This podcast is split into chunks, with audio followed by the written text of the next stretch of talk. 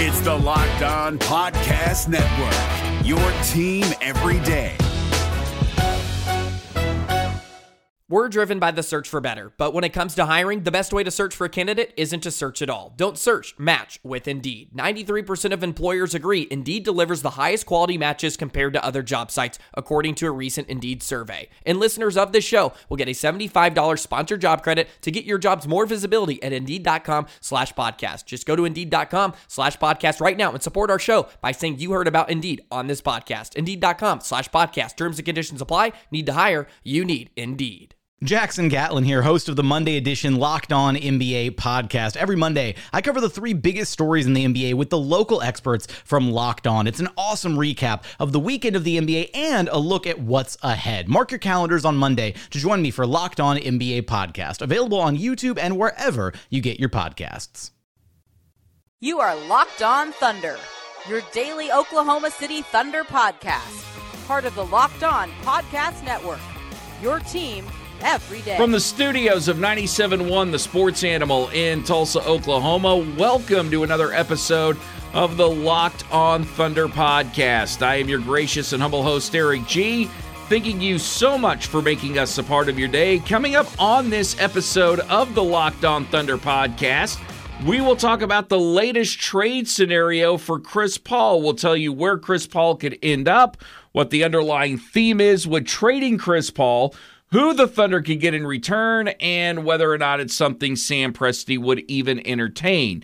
We'll also talk about Kevin Durant's comments in the Wall Street Journal. We'll tell you what it says about KD himself, the Thunder organization, and even the fans in the state of Oklahoma. And we'll wrap things up talking about what you can expect from Steven Adams this year. Plus, if you missed the 30 for 30 on Dennis Rodman, there was a point they were trying to get across to all of us, and we'll tell you what that point is coming up next. This is the Locked On Thunder podcast. I'm Eric G. I am the co-host of the Pat Jones Show here on 97.1 The Sports Animal in Tulsa, Oklahoma, or one-third of the Pat Jones Show. I am also the editor-in-chief of Thunder Maven. You can check that out at basketballmaven.io/thunder, and that is a Sports Illustrated channel dedicated to covering all that is the Oklahoma City Thunder, including but not limited to the latest rumors, news, and opinions.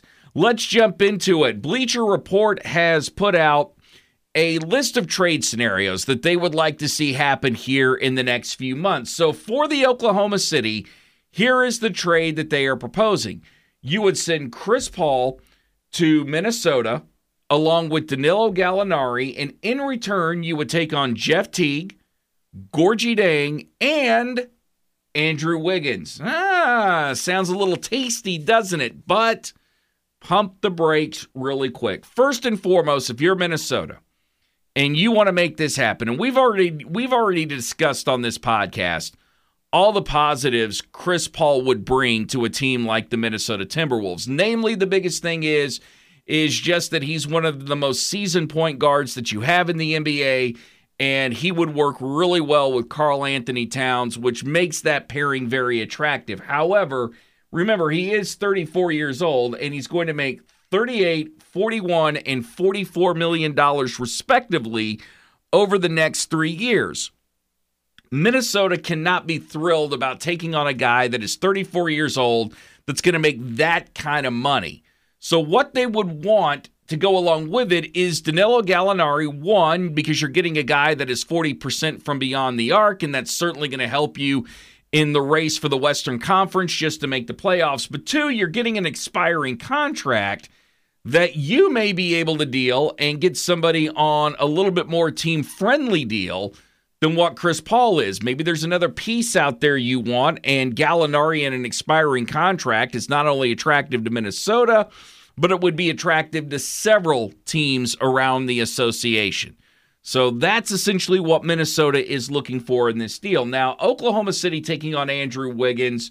All right, I am not exactly thrilled with taking on Andrew Wiggins because he's been a disappointment during his time in the NBA. However, that being said, one of the things that keeps getting brought up when you talk about Andrew Wiggins is a change of scenery might actually do this guy a whole heck of a lot of good. And I don't doubt that if you bring him into the Thunder culture and give him an opportunity to work with a guy like Billy Donovan, who's done an excellent job throughout his career of developing young players, especially at the college level, that it would click for Andrew Wiggins. Plus, you have a guy that can play the three. That means Terrence Ferguson wouldn't have to play the three. That means Andre Robertson wouldn't have to play the three. Both of those guys who, I have to think in some way, shape, or form, may split time this year, could play their natural position of the two. And because Chris Paul would be gone, Shai Gilgeous-Alexander would be back playing point guard. Mike Muscala could start at the four instead of Danilo Gallinari, not playing his position or his natural position. So there's a lot of things from the floor perspective I like. Now, the money perspective on this doesn't exactly thrill me at all because Andrew Wiggins has a pretty hefty contract himself. Got a max deal for Minnesota. This guy's going to make $27 next year. And by the end of his deal, which is at 2022-2023, he's going to be making $33 million. Plus, Gorgui Dieng still has 2 years left on his deal at $16 and $17 million, respectively. And then you got this Jeff Teague deal, which he has an expiring contract, but this last year brings on $19 million. And look, I may not be very good at math, and especially the new math, but just talking about whether or not that's going to put the Thunder over the luxury tax or help them with the luxury tax, no, it's not going to help them at all with the luxury tax. The Thunder still are going to be paying not only quite a bit of salary, but they'll be paying into the tax. Plus, now you've got Teague on an expiring deal. He's a 31-year-old point guard. You've already got a backup point guard in Dennis Schroeder. It means you're really overstacked at that position. So then you'd be working to try and deal Jeff Teague to someone, and maybe because he's got an expiring contract, he would be attractive. Maybe Dennis Schroeder is a guy that becomes a little bit easier to trade. Plus, with Dang, him being a center, and he's only played, should be known that throughout Dang's career, he's only played 82 games a couple of times. 1 year it was at power forward, 1 year it was at center. Although I like the money that he's making a lot more than I like what Steven Adams is making, and Dang is actually a 30% three-point shooter for his career, and we have been talking so much about the need for a big who can actually go out from beyond the arc here in Oklahoma City. We've been pulling our hair out for that. I like getting Dang, especially if you can get rid of Steven Adams. But as you see, in talking about all this, all that jumble tells you one thing and one thing only, that in order to trade Chris Paul, you're going to have to take on a lot of salary yourself. You may have to take on a contract that an organization feels is toxic, and I'm not sure that that's what Sam Presti wants to do. As a matter of fact, you know that's not what Sam Presti wants to do. If Sam Presti can avoid taking on any big contracts from now until he's able to get this team where he wants to, he's going to do it. He'd rather trade Chris Paul for draft picks. He'd rather trade Chris Paul for expiring contracts or younger assets, and I'm not sure that he's going to be able to do that. As attractive as maybe Wiggins sounds in Oklahoma City and as thrilled as Minnesota would be to have a guy like Chris Paul, I don't see this deal really working out, at least from a Thunder perspective. And I wouldn't expect that one to happen anytime soon. It's entertaining to talk about, but overall, when you look at what the Thunder could be getting in return, what they would have to give up, it just doesn't, it's not making a whole lot of sense to me from the dollars and cents standpoint. On the floor, it makes some sense. Again, if you can get rid of Steven Adams and keep Gorgui Dieng for a couple of years, or you can immediately turn around and flip Jeff Teague or flip Dennis Schroeder. But if you can't pull off those two things, then really, I don't think you've accomplished exactly what you're looking for if you're Sam Presti in the Oklahoma City Thunder. It's nice to talk about, but ultimately, it's not something that I see getting done, at least anytime here in the near future. So if you are a Chris Paul fan, you're excited about him being on this team, I would say that you should strap yourself in for a long season, because I imagine he's going to be here the entire year, because it's hard. It's just hard for me to fathom that a GM and owner could get together and talk about Chris Paul and decide that any trade you're making for him betters you in the long run, either financially or on the court. But who knows? Maybe Minnesota is the team to bite. My name is Eric G. This is the Locked On Thunder podcast, part of the Locked On Podcast Network. Your team every day. Coming up next here on Locked On Thunder, what do Kevin Durant's latest comments, this time in the Wall Street Journal, say about Oklahoma City, the Thunder, and KD himself? We'll tell you next, right here on LOT. No matter what moves you made last year, TurboTax experts make them count. Did you say no to a big wedding and elope at the county courthouse? That's a move. Did you go back to school to get your degree? That's a move. Did you relocate for a fresh start? Well, that's literally a move. Maybe you moved into a houseboat instead of a house, or switched gears from rideshare driving to video game streaming, or you rode the stock market to the moon and back. TurboTax experts make all your moves count, getting you every credit and deduction you deserve. They'll file with 100% accuracy and get you your max refund guaranteed. So, switch to TurboTax. Make your moves. They'll make them count. See guarantee details at turbotax.com/guarantees. Experts only available with TurboTax Live. Thank you for listening to the Locked On Thunder podcast, part of the Locked On Podcast Network, your team every day. And we will be back to every day starting the week of the 28th. That is the first day of training camp for the Oklahoma City Thunder. So starting then, we will be back to doing a podcast every day. But until then, we will do 3 days a week. So thank you for your patronage. And be sure to check out all our video columns and other content on basketballmaven.io/Thunder. That would be Thunder Maven, a Sports Illustrated channel. Let's dive into the Kevin Durant situation now, as Kevin Durant has made some comments in the Wall Street Journal, and I'll just paraphrase so I don't have to use any NSFW language here on the Locked On Thunder podcast, but essentially the quote that stuck out to me, and this is a very long article, that talks about his time in Golden State, talks about his time in Oklahoma City. But the quote that really stuck out to me was that Kevin Durant said that he wanted to eventually come back to Oklahoma City, be a part of the community, and wanted to be a part of the Thunder organization, but ultimately feels that the organization is fake and the fans are fake. And he cited, when it comes to the fans that showed up at his house, spray-painted for sale on his door, the fans that did viral videos out in front of his house. He went on to say that the equipment guys and the trainers wouldn't talk to him when he came back for his first game in OKC, said Sam Presti and Clay Bennett haven't talked to him since he left, and just really ripped the mask off any good feelings about Oklahoma City that he actually had. Now, what I will tell you right now is, one, first of all, don't take anything Kevin Durant says at face value. Now I know you knew that, but if Kevin Durant does not want to come back to Oklahoma City right now on the 11th of September of 2019, there is a good chance that he may want to come back to Oklahoma City 2-3 years from now, because that's Kevin Durant. And with him, the story always changes. He always talks about how he was misquoted, although he did follow it up by telling fans that, you know, eventually we'll be better tomorrow. Now, the thing that really stuck out to me about that quote, and again, I paraphrase, was that he hadn't talked to Clay Bennett and hadn't talked to Sam Presti. More so Presti than Bennett, because I think owners are a little like fans in the fact that you pay this guy a lot of money, you had made him the centerpiece of your organization, you were ready to build him statues, not only at the peak, but all over Oklahoma City, and you were living and dying with every move he made. You really wanted him. You thought you had a good relationship with him.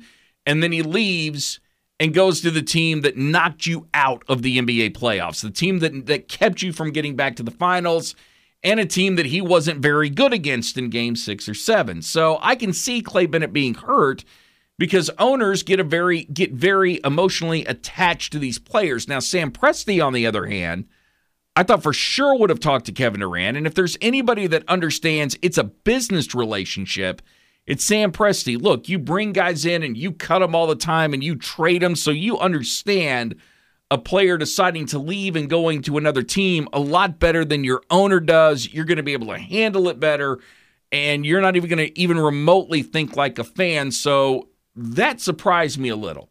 And it would tell me that Kevin Durant may have led Sam Presti and Clay Bennett to believe that he was coming back and then pulled the rug out from under him once he went into the Hamptons and had that meeting with Golden State, and that it completely took them by surprise, which I don't think any of us would be shocked to hear. Now, when it comes to fans, and this is something that I got to say, one, we as a fan base are not better off without Kevin Durant. The Thunder aren't better off without Kevin Durant. But it really did show a bad side of Oklahoma City. And look, I'll freely admit I led the charge on all the Kevin Durant hate, or at least I was one of the ones out front leading the charge on the Kevin Durant hate, because I felt like Kevin Durant was a traitor. But as fans, the truth of the matter is, and Kevin Durant is just now finding this out, we only want guys, we only want to consider them human when it's convenient for us to consider them human. And when somebody breaks our heart, and I know Brett Dawson's not going to like this because I'm going to compare it to a relationship. When somebody breaks our heart in a relationship, they're not human anymore.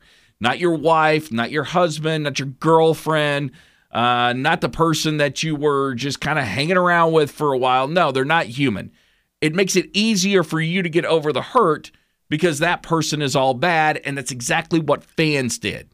And yes, Kevin Durant needs to get over it, but yes, it is also a bad look for us to shoot jerseys and burn jerseys and go spray paint doors on someone's houses. Should we have handled it with a little bit more class? You can make that argument. And yeah, those were things that I didn't like, but I also want you to take into consideration where if you're mad at the city of Oklahoma City over this, be you Kevin Durant or someone else, hey, that was our superstar.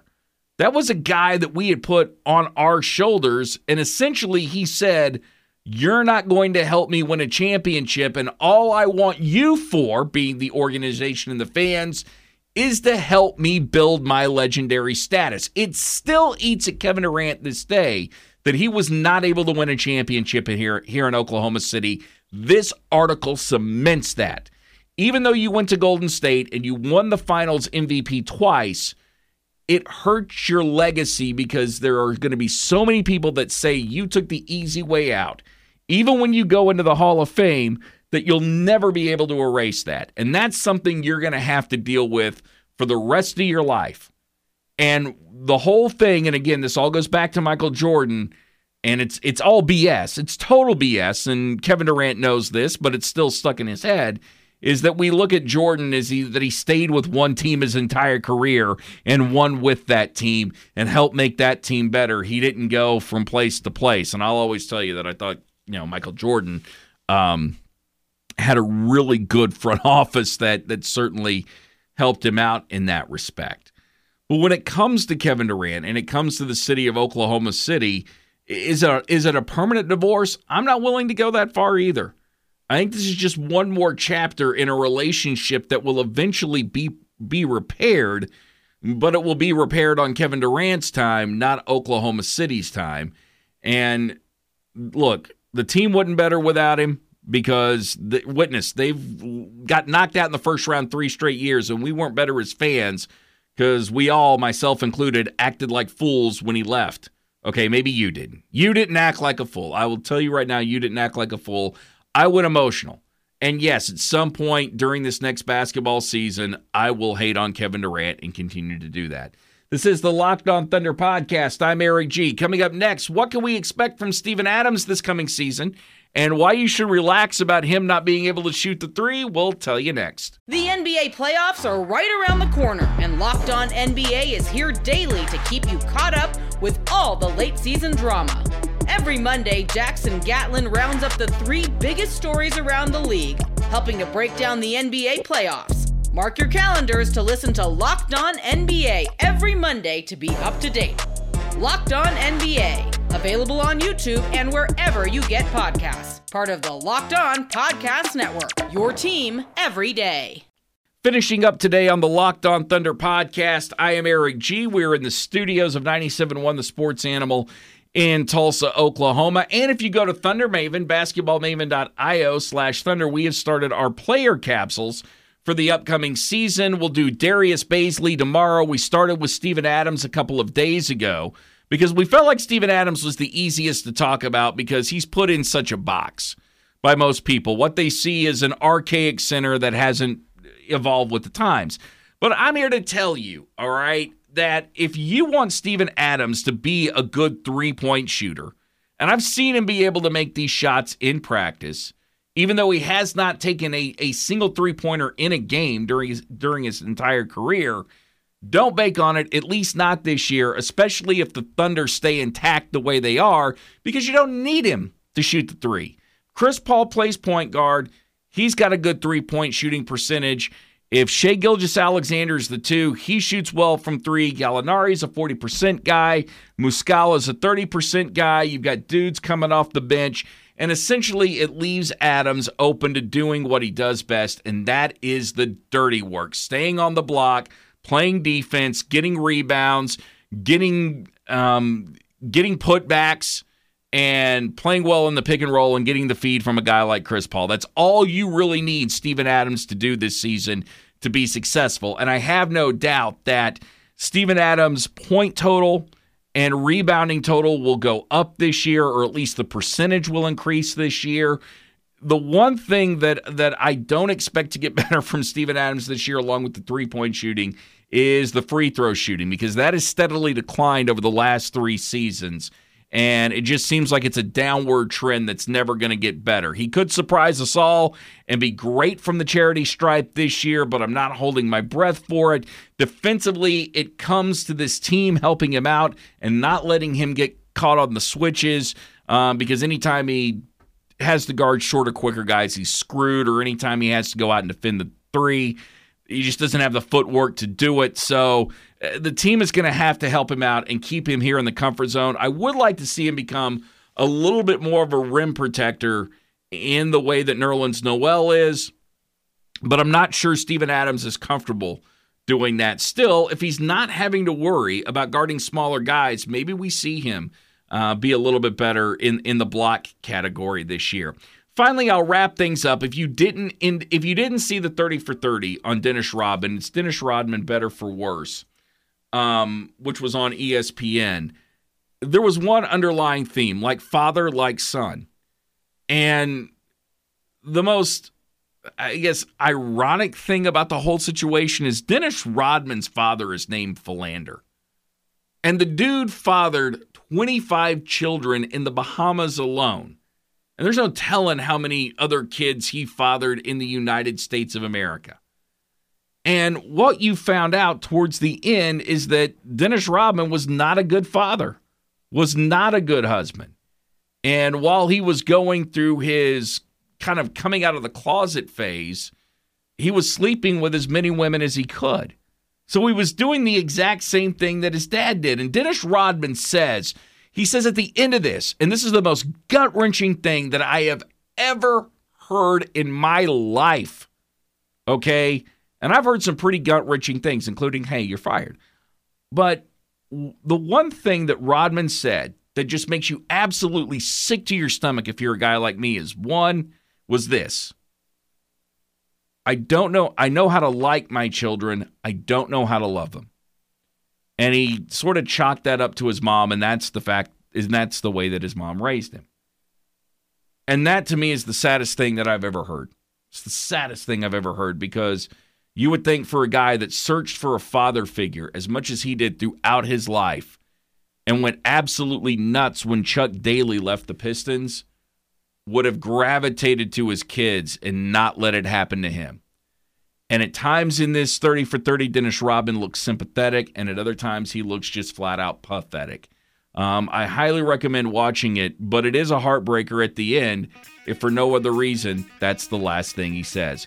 We'll be back on Friday, or actually, I think we'll be back on Sunday, right? So yeah, Sunday, maybe Friday, Sunday. We'll get another one in here at some point this week. And until then, may God bless you and your family.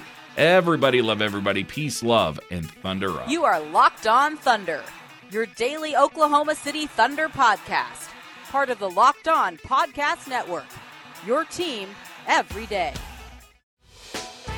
Hey, Prime members, you can listen to this Locked On podcast ad-free on Amazon Music. Download the Amazon Music app today.